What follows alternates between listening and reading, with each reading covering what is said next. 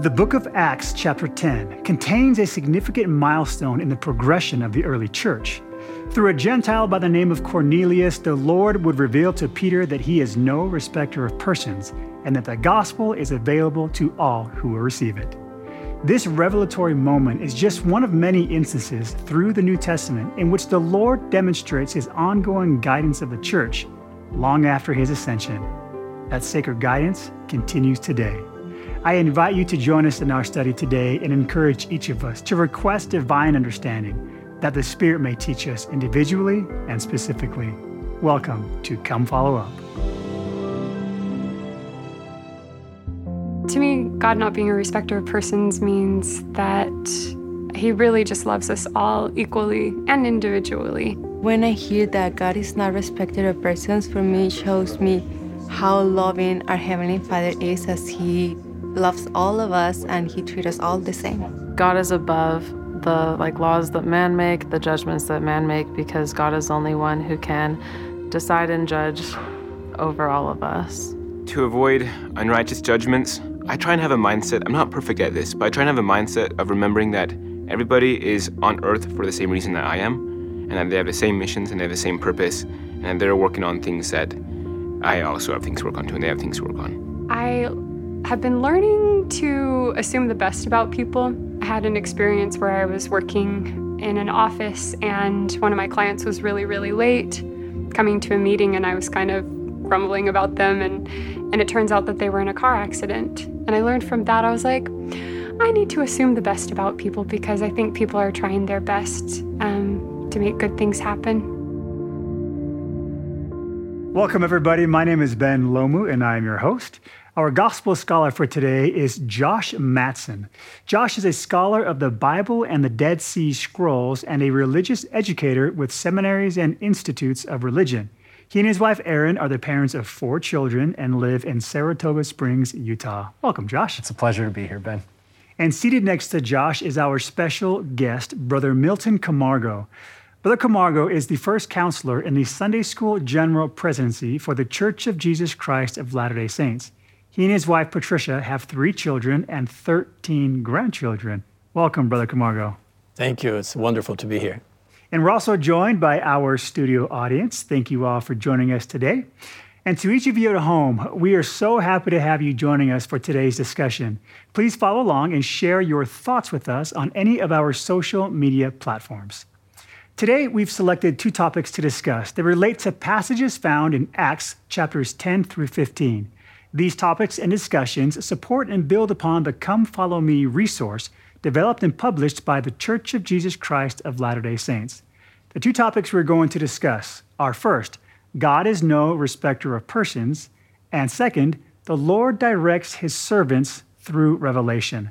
After exploring these two topics with our panel and studio audience, we'll dive deeper with Brother Camargo and Josh Matson in the footnotes portion of the show. Okay, so Josh, as we get into this first topic, God is no respecter of persons. What sort of background can you provide to us as we jump into Acts chapters 10 through 15 and where does this topic fit in? Yeah, so this is such a fun part of the book of Acts. Uh, if you'll remember, uh, Acts is written by Luke, so it's almost part two of Luke's gospel. So you start with the gospel of Luke, and then he continues the story into Acts. But the story has to continue beyond the life of Jesus because now we're taking the Savior to the rest of the world. So the Lord says to his disciples, This is my plan for you. You're going to receive the Holy Ghost and then you're going to give the gospel to those in Jerusalem, and then in Judea, and then in Samaria, and then to the whole world. And Brother Camargo, what are some of your thoughts as we look into these chapters as far as the importance of this message now being proclaimed to the entire world? Well, this is, um, Josh explained so well that it was a preparation, the Lord preparing the apostles to then preach the gospel to the whole world. And, and, of course, we know what happened later, but we still today receive from that, from the original church that was organized and the gospel was preached, and today is, is uh, preached to the whole world. So it's, it's a wonderful time that we now live. So, Josh, this is a monumental change, a shift in, in, in preaching the gospel and doing missionary work. And the title of our first topic is God is no respecter of persons, which actually does not appear in these chapters we're studying, but it's telling us the same thing. Do you mind telling us a little bit about what that phrase means and where it comes from? Yeah, so this phrase actually appears almost throughout Scripture, this theme of God not respecting uh, any person. But the phrase actually comes from verse 35 in Doctrine and Covenants, section 1. Okay. So here, the Lord reveals through the prophet Joseph Smith uh, as a preface to the Doctrine and Covenants. This is when the Doctrine and Covenants mm-hmm. is getting ready to be sent out. He says, For I am no respecter of persons. This is a message that's meant for everybody. Okay. Uh, similarly, I think of the words of Nephi uh, in 2 Nephi chapter 26, where the Lord says, For none of these iniquities come of the Lord, for he doeth that which is good among the children of men, and he doeth nothing save it be plain unto the children of men, and he inviteth them all to come unto him and partake of his goodness. And he denieth none that come unto him, black and white, bond and free, male and female, and he remembereth the heathen, and all are alike unto God, both Jew and Gentile. And so that verse in 2 Nephi 26 really ties mm-hmm. together that throughout the standard works, this truth is taught. So, how does that make you feel knowing that God is no respecter of persons? Emma. That phrase, God is no respecter of persons, combined with all are alike unto God, it just motivates me to love everyone more. One of my favorite quotes is There are two kinds of people, those we love and those we don't yet understand. If all are alike unto God, that's because of Christ's atonement, which is infinite yet so individual. And so my job is to truly just love and be friends to everyone without discrimination. And Emma, um, is there a specific example you can think of where you learned to love somebody once you came to understand them that you could, that you can share with us? Well, this is just a silly example um, where I understood someone because of the way they served me. There was a classmate that I just didn't get along with all the time. She just annoyed me, some of her habits. And I uh, felt this annoyance until one day my car broke down and she jumped my battery. And wow. that, that simple act made me uh, so I could see her as she was and love her like the Lord would love her. And Emma, that can be a difficult thing sometimes to overcome those feelings, you know, towards somebody. How do you feel the Holy Ghost helps you to learn to love somebody that you previously did not understand? The Holy Ghost, I feel like, facilitates that so well because he's a member of the Godhead. And because God views everyone like that, we can feel his love and he's ready and willing to share that love with us if if we want it if we're willing. Brother camargo uh, it's a beautiful story that emma is sharing, sharing with us. What are some of your thoughts on, on what she has to say? Well I, I just felt inspired. Thank you so much emma because it's it's it's exactly that. When, when we get to know people are good. Mm-hmm. people are good everywhere. You know I, I, I lived in some other country I just felt this is a sacred place. People would just serve you and help you in any way they could. And I remember that I mentioned that thinking that well, I was kind of proud of saying this to President Nelson in one of those small meetings we have with the First Presidency. And I said, I live there in that country and the people are wonderful. President Nelson said, They are as they are those in this country, in this country, in this country. And he named at least six, seven countries. Says, yes, sir. yeah. They are wonderful. So maybe we can get into specifically this revelation and how Peter received this revelation. Yeah, so here in Acts chapter 10, uh, Peter is in Joppa, which is modern day Tel Aviv. Okay. So if you've ever heard of Tel Aviv in Israel, that's Joppa. So you can get an idea of where this is at. Uh, so uh, it starts actually, chapter 10 doesn't start with Peter, mm-hmm. but starts with a man named Cornelius. And Cornelius is going to receive a vision first. And this vision is that he is told uh, that he's going to have the opportunity to go and have Peter come and teach him. Now, why is that surprising? Well, in this time period, we have this group called God-fearers. They're not Jewish, they haven't made covenants but they recognize the Lord as God. And so that context is interesting that God is not respecting people, but giving a revelation to someone who's not part of the covenant people. So here you have Cornelius, he's an outsider. and he's trying to fit in. Uh, Brother Camargo, what have you seen throughout your life and throughout your you know service in the church about the importance of helping those that perhaps are on the outside, helping them feel comfortable that they can be a part of God's covenant people? That that is, I would say, so important because there's no one out. How do you how do you say outlier? On the outside. He was the outside. For God, there's no outside.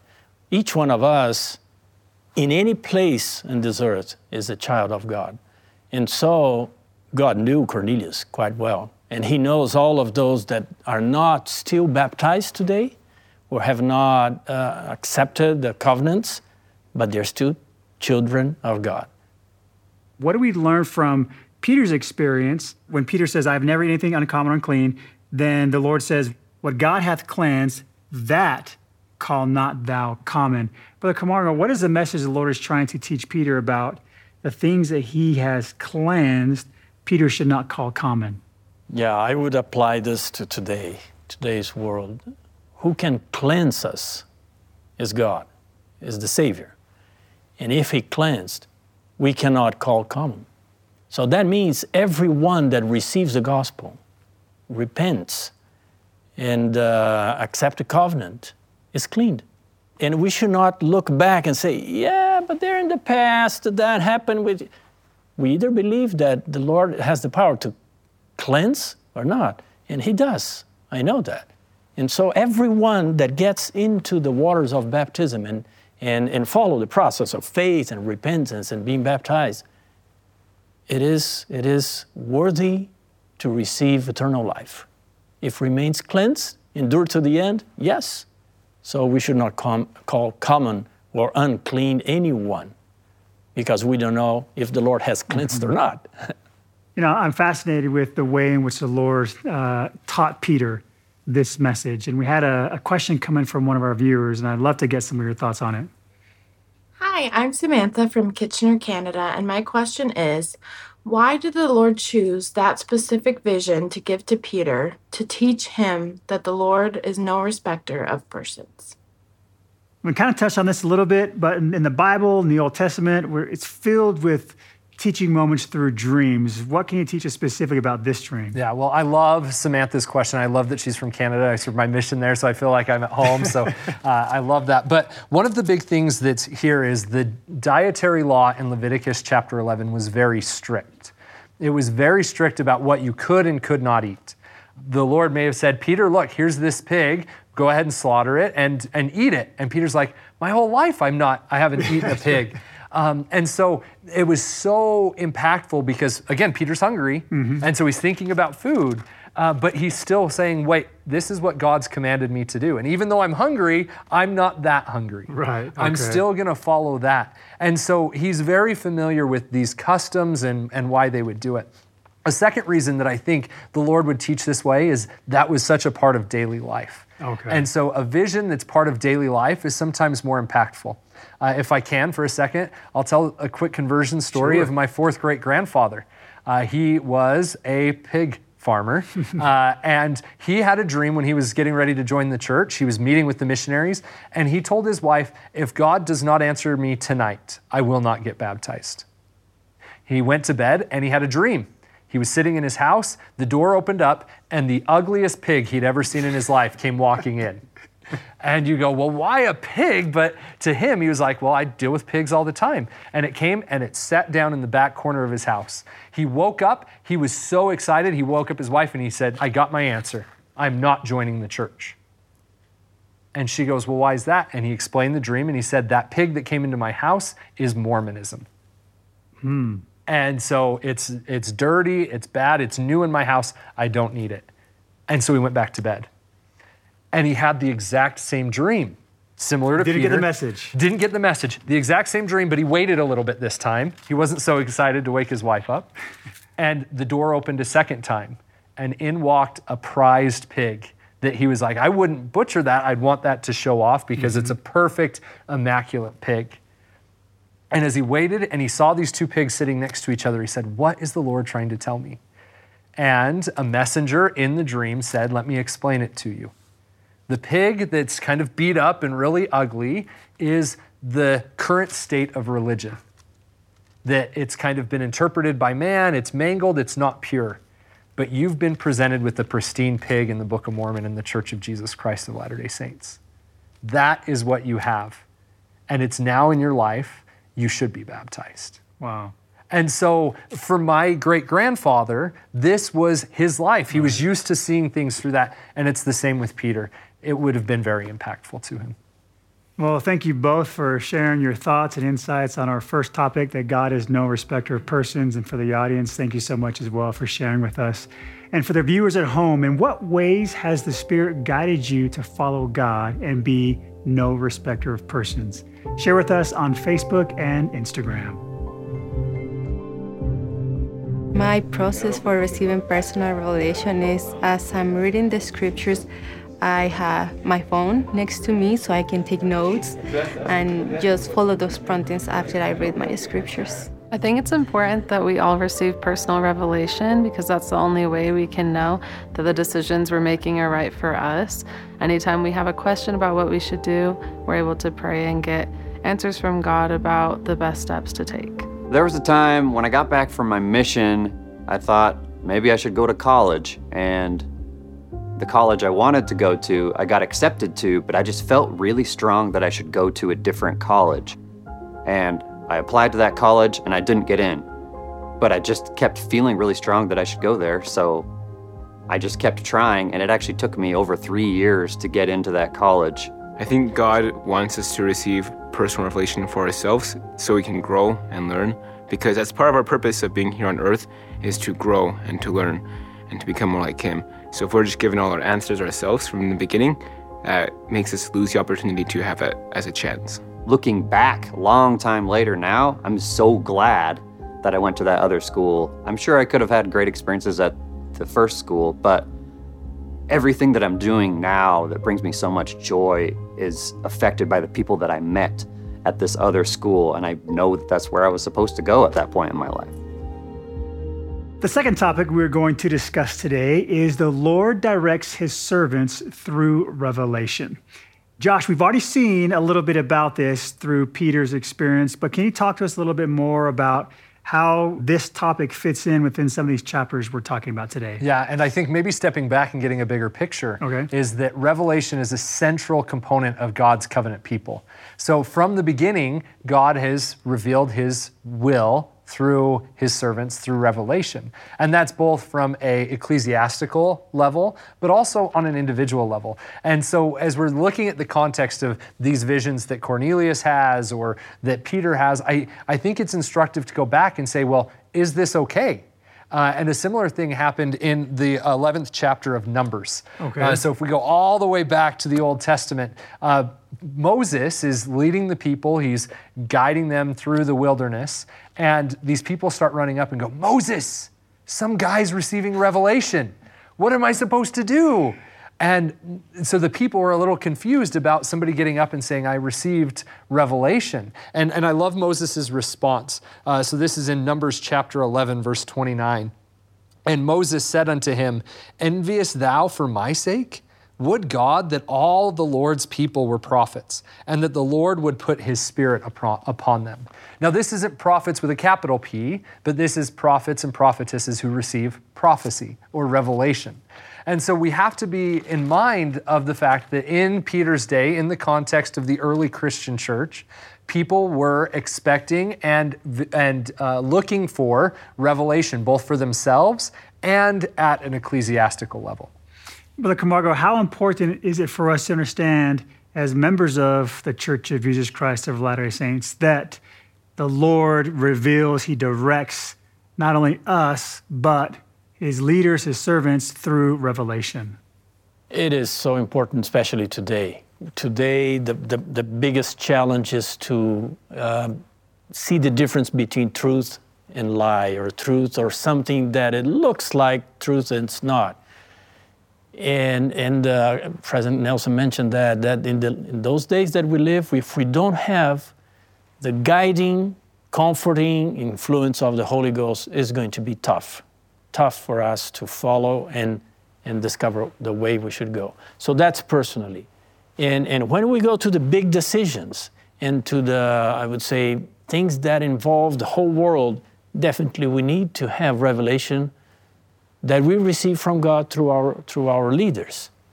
Because, because that's so key for many, uh, I would say, key things that happen in the world. So we, we have the right to receive personal revelation, but we have also the uh, possibility of listening to revelations through our leaders, our prophets and apostles for all of the church in all of the world. And you're in a unique position to where you get firsthand interaction with some of these prophets and apostles, those who lead and guide and direct the church. What are some things you've learned about that revelatory process when it comes to receiving revelation on behalf of the church as a whole? Well, I, I learned by listening a lot. It is so interesting in some of those meetings, some of those councils that I, I am invited as a guest. I'm mm-hmm. not a part of the council there, but I'm a guest. And I can see that yes, there's different opinions or different views of something. And, and I can see that little by little that kind of aligns with the will of the Lord. And we normally have a witness of the Holy Ghost that, okay, this is the, this is the will of the Lord. And so I always feel confident when I hear something from one of the 12, uh, definitely is, is something special because they go through that process. Mm-hmm. By the way, we can also go in our units, in our wards, we have a ward council. It happens similarly. And I guess most of us here that served in, in a ward will know that. Start discussing and listening, and then little by little, we kind of receive revelation. That, that's what President Ballard also tells us, always tells us that, that we should uh, lead the church through councils and listening and hearing and especially trying to align with the will of God. So, Josh, uh, let's go ahead and start with this idea of revelation as a whole for the church. One lesson, and, and if we move forward to Acts chapter 15, um, is that there's a lot of contention uh, with these revelations. Uh, if you look, one of the things that we see in chapter 15 in the heading, it starts with Great dissension arises at Antioch concerning circumcision. Now, it's not the circumcision that's the issue, it's wait, there's dissension about going from being a Gentile to a Jew to Christian or just. Because you haven't gone through that process. Because you haven't gone through the process yeah. yet. Now, Antioch is one of the places where a lot of Jews are living. It's in modern day Turkey. And so there's a lot of Jews there. And when the Christian disciples, the apostles, go there to preach, the Jews mostly reject them. Mm. But do you know who doesn't reject them? The Gentiles. And so they're finding this audience that's listening to them. And so now, when they get word that Peter's had this revelation, there's a little bit of friction because they're like, no, Peter couldn't have received this revelation because that's not how we've always done things. It's something that's new. And so, one thing that we can look at here in, in Acts chapter 15 um, is we get this um, in verse 6 and the apostles and elders came together for to consider this matter.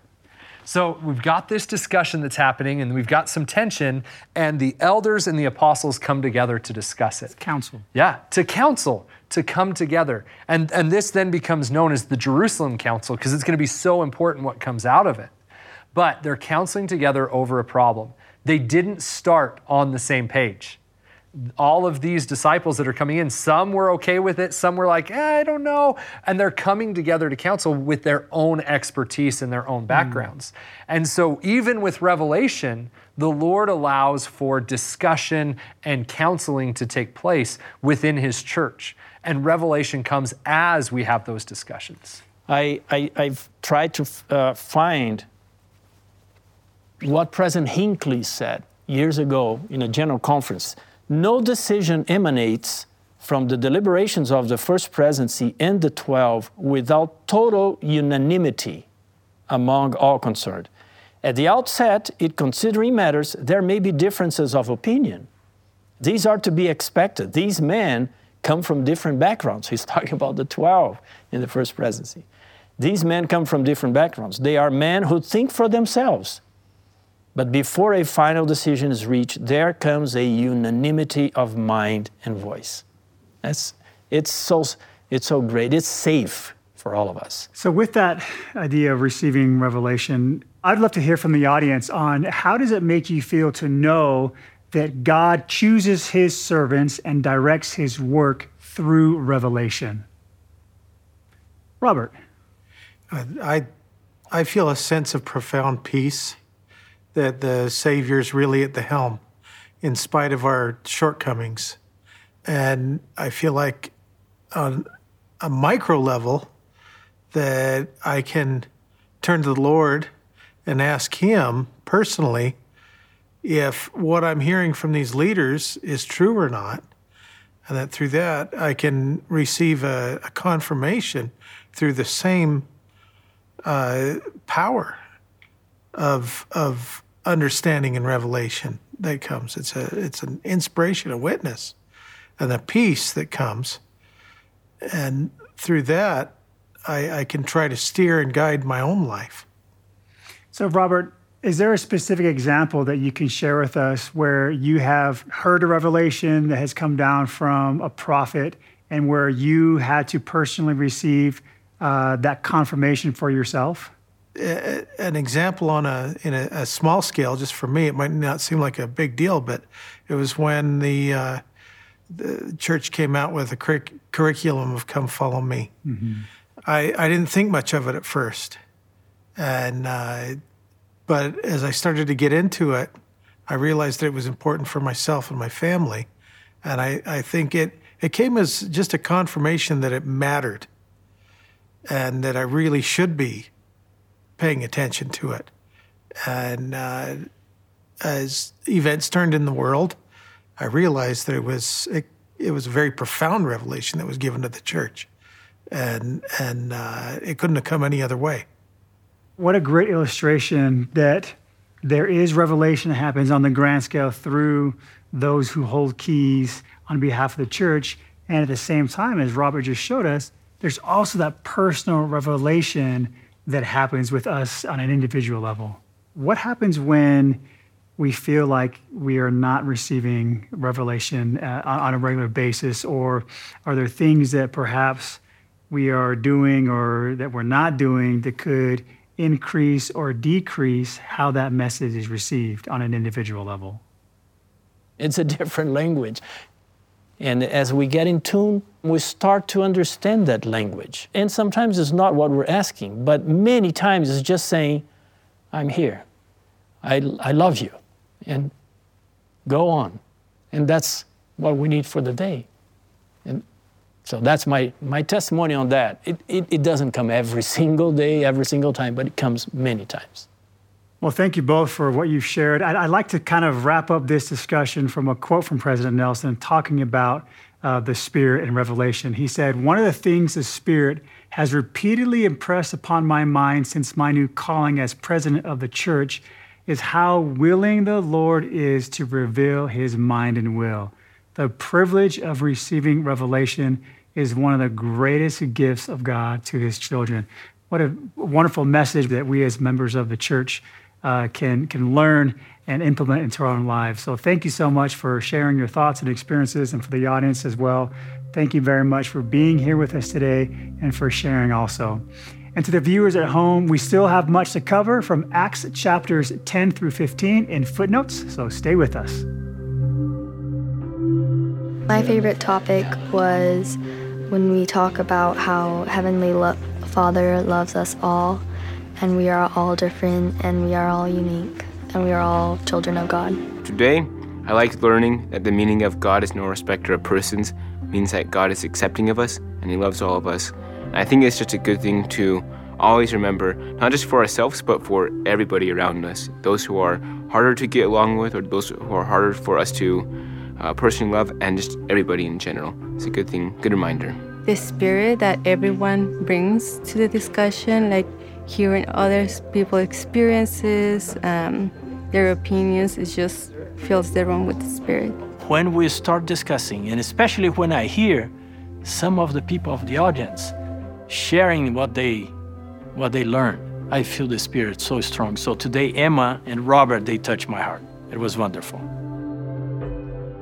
Welcome to Come Follow Up Footnotes. We've dismissed our studio audience and are looking forward to expounding on these passages in Acts chapters 10 through 15 with Josh and Brother Camargo. All right, let's get started. So, we've had some really, really good conversations uh, already about these chapters. There's still a lot to, to discuss.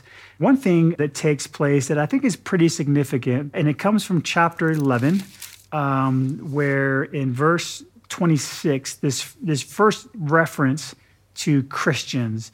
And Josh, do you mind kind of talking to us about the significance of this word Christians? Yeah. So in ancient times, it wasn't uncommon uh, for a group of people to be called after who they followed.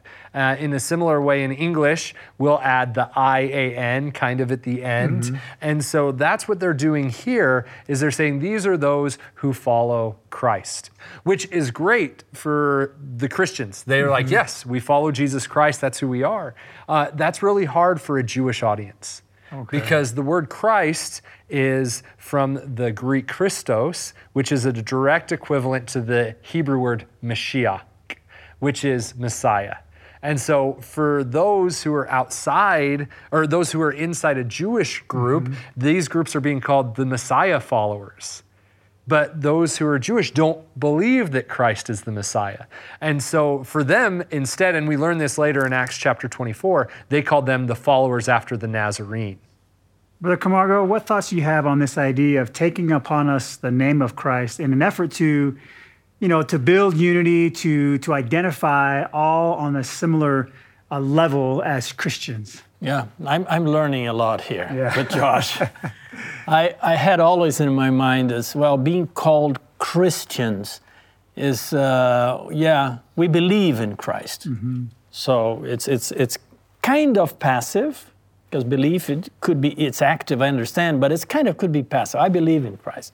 And then a follower of Christ is, is more active. You mm-hmm. have to no, leave your life and follow Christ. And, and for all of us who have made this covenant to, to follow Christ, really is the next step is to act like Christ, is to become more like Christ. I guess that's the ultimate challenge you have. Mm-hmm. In, in, our daily uh, things we do in our lives, uh, what would Christ do? What should I do if, uh, if I'm really a becoming, trying to become like Christ? And unfortunately, in the times uh, right after Christ, we see there's a lot of challenges that, that take place. There's a lot of uh, this devotion to living a Christ-like life isn't always as easy as you know we would hope it would be all the time. Uh, Josh, can you talk to us a little bit about some of those things that are taking place within among the Jews slash Christians? Yeah. So if we go to Acts chapter 15, uh, this is that Jerusalem council. We're going to uh, officially ratify the vision that Peter had received that Gentiles can join the church. But I love how Peter begins his address to this council. If we look in Acts chapter 15, verse 7, he says, And when there had been much disputing, so this council comes together and they start to talk about what's going on, and it's in disputing, it's disputation.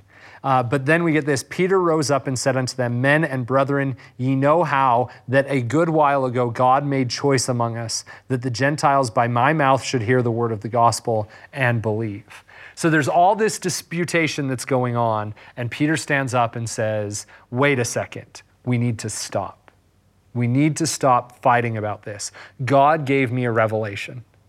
And so sometimes that's what we need mm-hmm. is we need someone called by God who stands up and says, "This is the word of the Lord on this matter."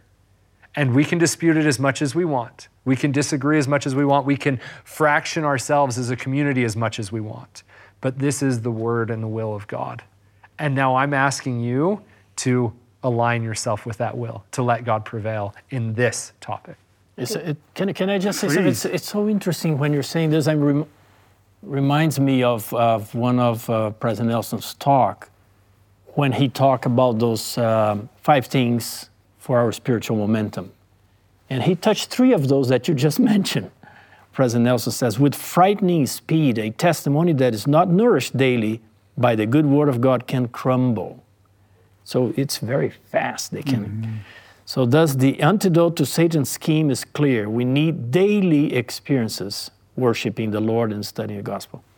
Then, then you mentioned about this uh, conference in Jerusalem and the conflict. Of course, that, that was a different situation, but again, our prophet today says, end conflict in your personal life. Mm-hmm. The same talk, he mentioned that. I repeat my call to end the conflicts in your life and, and requires humility, courage, and strength to forgive and to seek forgiveness.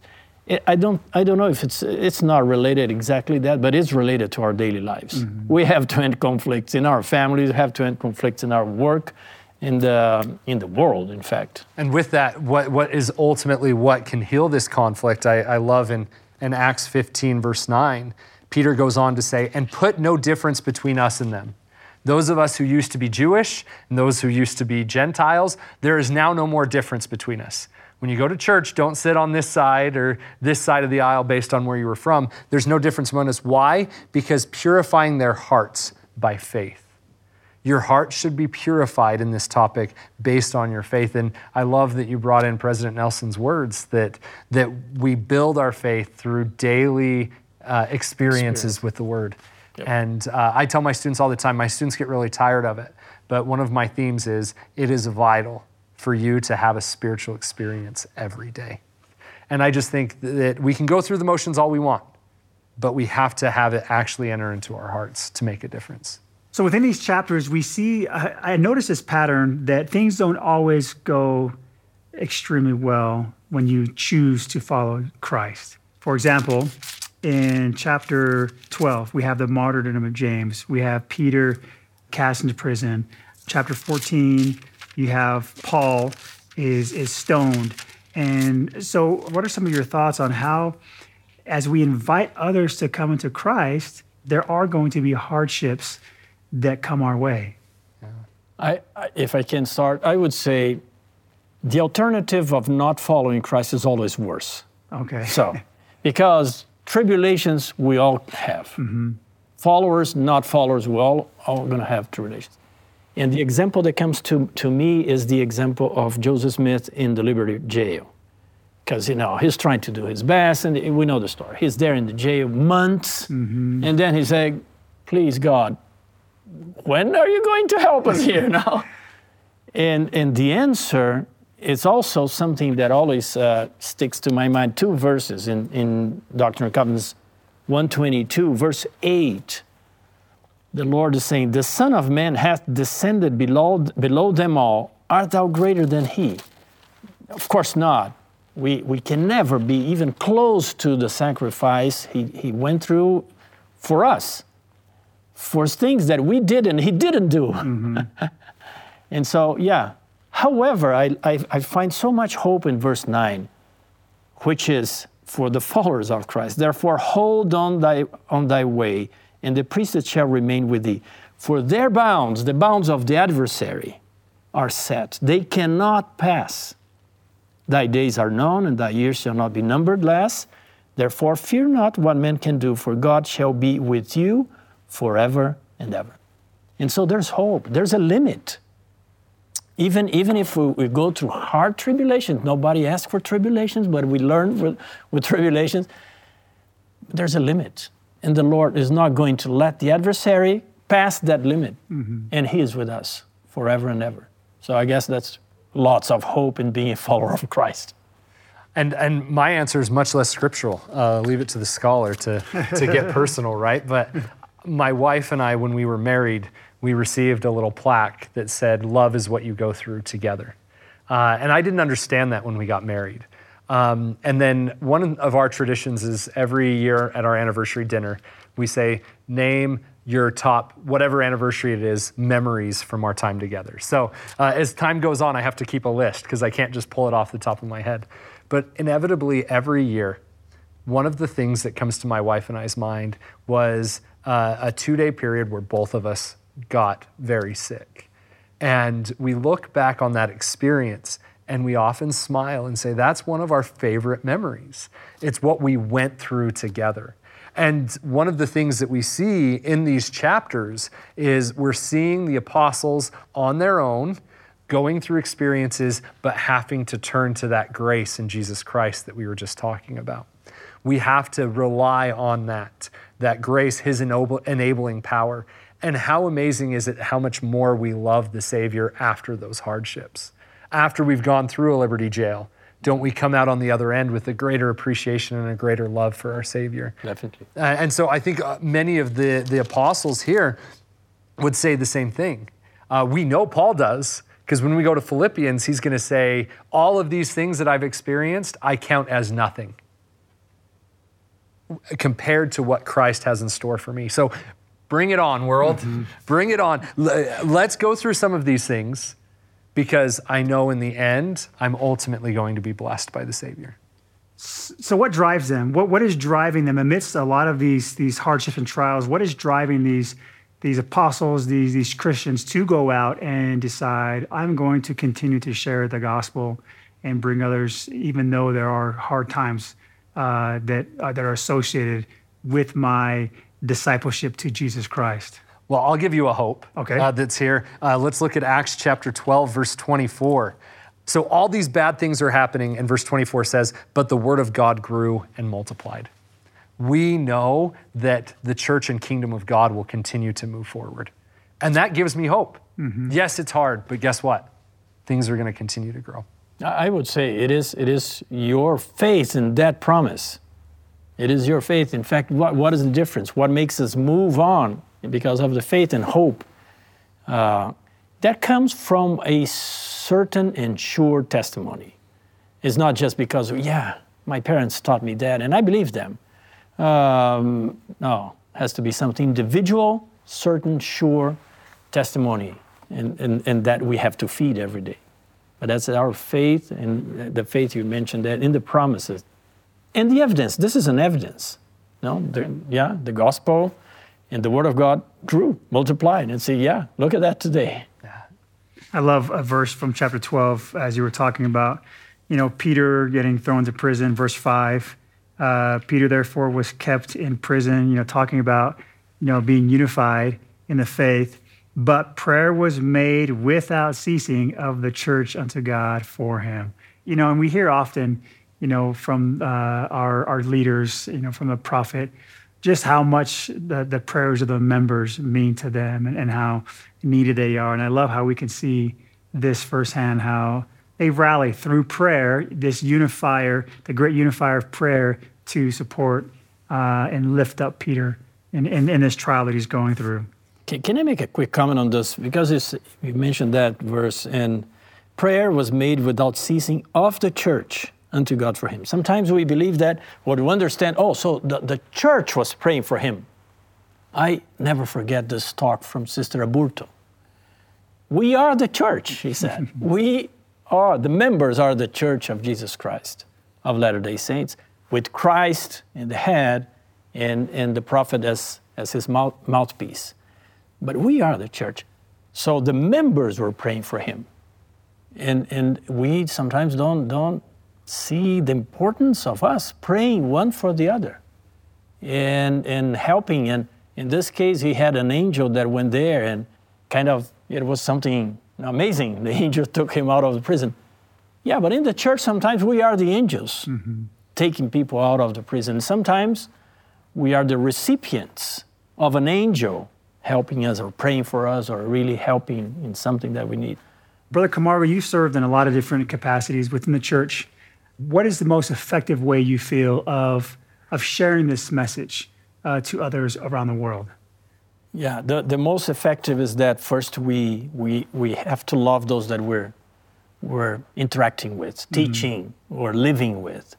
And, and when you see there and see Paul's journey, all of those journeys, we, we cover one in this chapters here, and say, yeah, so he went there, preached the gospel, baptized lots of people. Yeah, but he, then he went back he went back. So why did he go back? Because he loved them. Mm-hmm. He became friends of those people. And he went back again. And then he kept writing letters, following writing letters.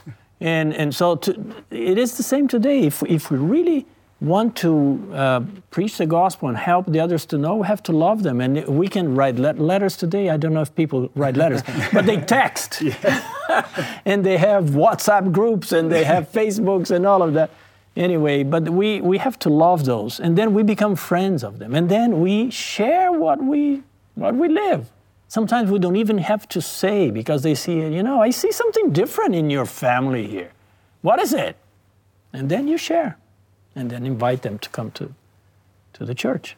What I love about what you're saying, Brother Camargo, is the fact that all of these things that are being done are for individuals. Uh, the church is made up of individuals, but it's also functioned to help individuals. And a theme that I just noticed as we were sitting here coming through these chapters is a constant refrain of repentance and forgiveness that those who are Gentiles can repent and be forgiven. And you can repent and be forgiven. And, and, and this verse was something that was just really, uh, that, that stuck out to me, is in, in Acts chapter 13. So this is while Paul is out preaching on this, this mission and, and teaching others. Uh, but verse, uh, verse 38 Be it known unto you, therefore, men and brethren, that through this man, meaning Jesus Christ, is preached unto you the forgiveness of sins, and by him all that believe are justified from all things from which ye could not be justified by the law of Moses. And you could even add there, or by your traditions, mm-hmm. or by your other religions and other, uh, uh, uh, your other practices. And isn't that ultimately what the purpose of the church is? Is we have keys that are restored to earth for priesthood ordinances that allow us to be exalted and justified through the atonement of Jesus Christ. So the vehicle, the church is the vehicle, but the, it's for individuals and made up of individuals. The church can't perform ordinances, individuals have to perform those ordinances. And it all comes back so that you and I can be forgiven of sin. How how much more joyful can you be than to be forgiven and have your burdens made light? And that's this constant preach nothing but repentance we read in the Doctrine and Covenants. Why? Because when you repent and you come to Jesus Christ, you find joy. We have the gospel, we have the hope, we have the, uh, the grace of Christ in our lives. And we have many fun times also in our lives. It's not that it's tribulation every moment. Mm-hmm. No, it is, it is great to be a member of the church. It's great to go to the chapel and listen to the testimonies of the others. And say, wow, that, that was inspiring. Mm-hmm. It is great to go to, I don't know, FSY with the youth and, and see how they're transformed and have fun and, and, and strengthen their testimonies. So it is a joy to be a member of the church. And and, and to be a follower of Christ, a disciple of Christ. Uh, but I guess sometimes we have to lift up our heads mm-hmm. and say, yeah, life is not so bad. we have trials, yeah, part of life, but it's wonderful to be a member of the church and to be a follower of Christ. And as families, how can we use the resources that are available to help facilitate that sort of environment within the walls of our own home? Oh, you're setting me up here. A little bit. A little.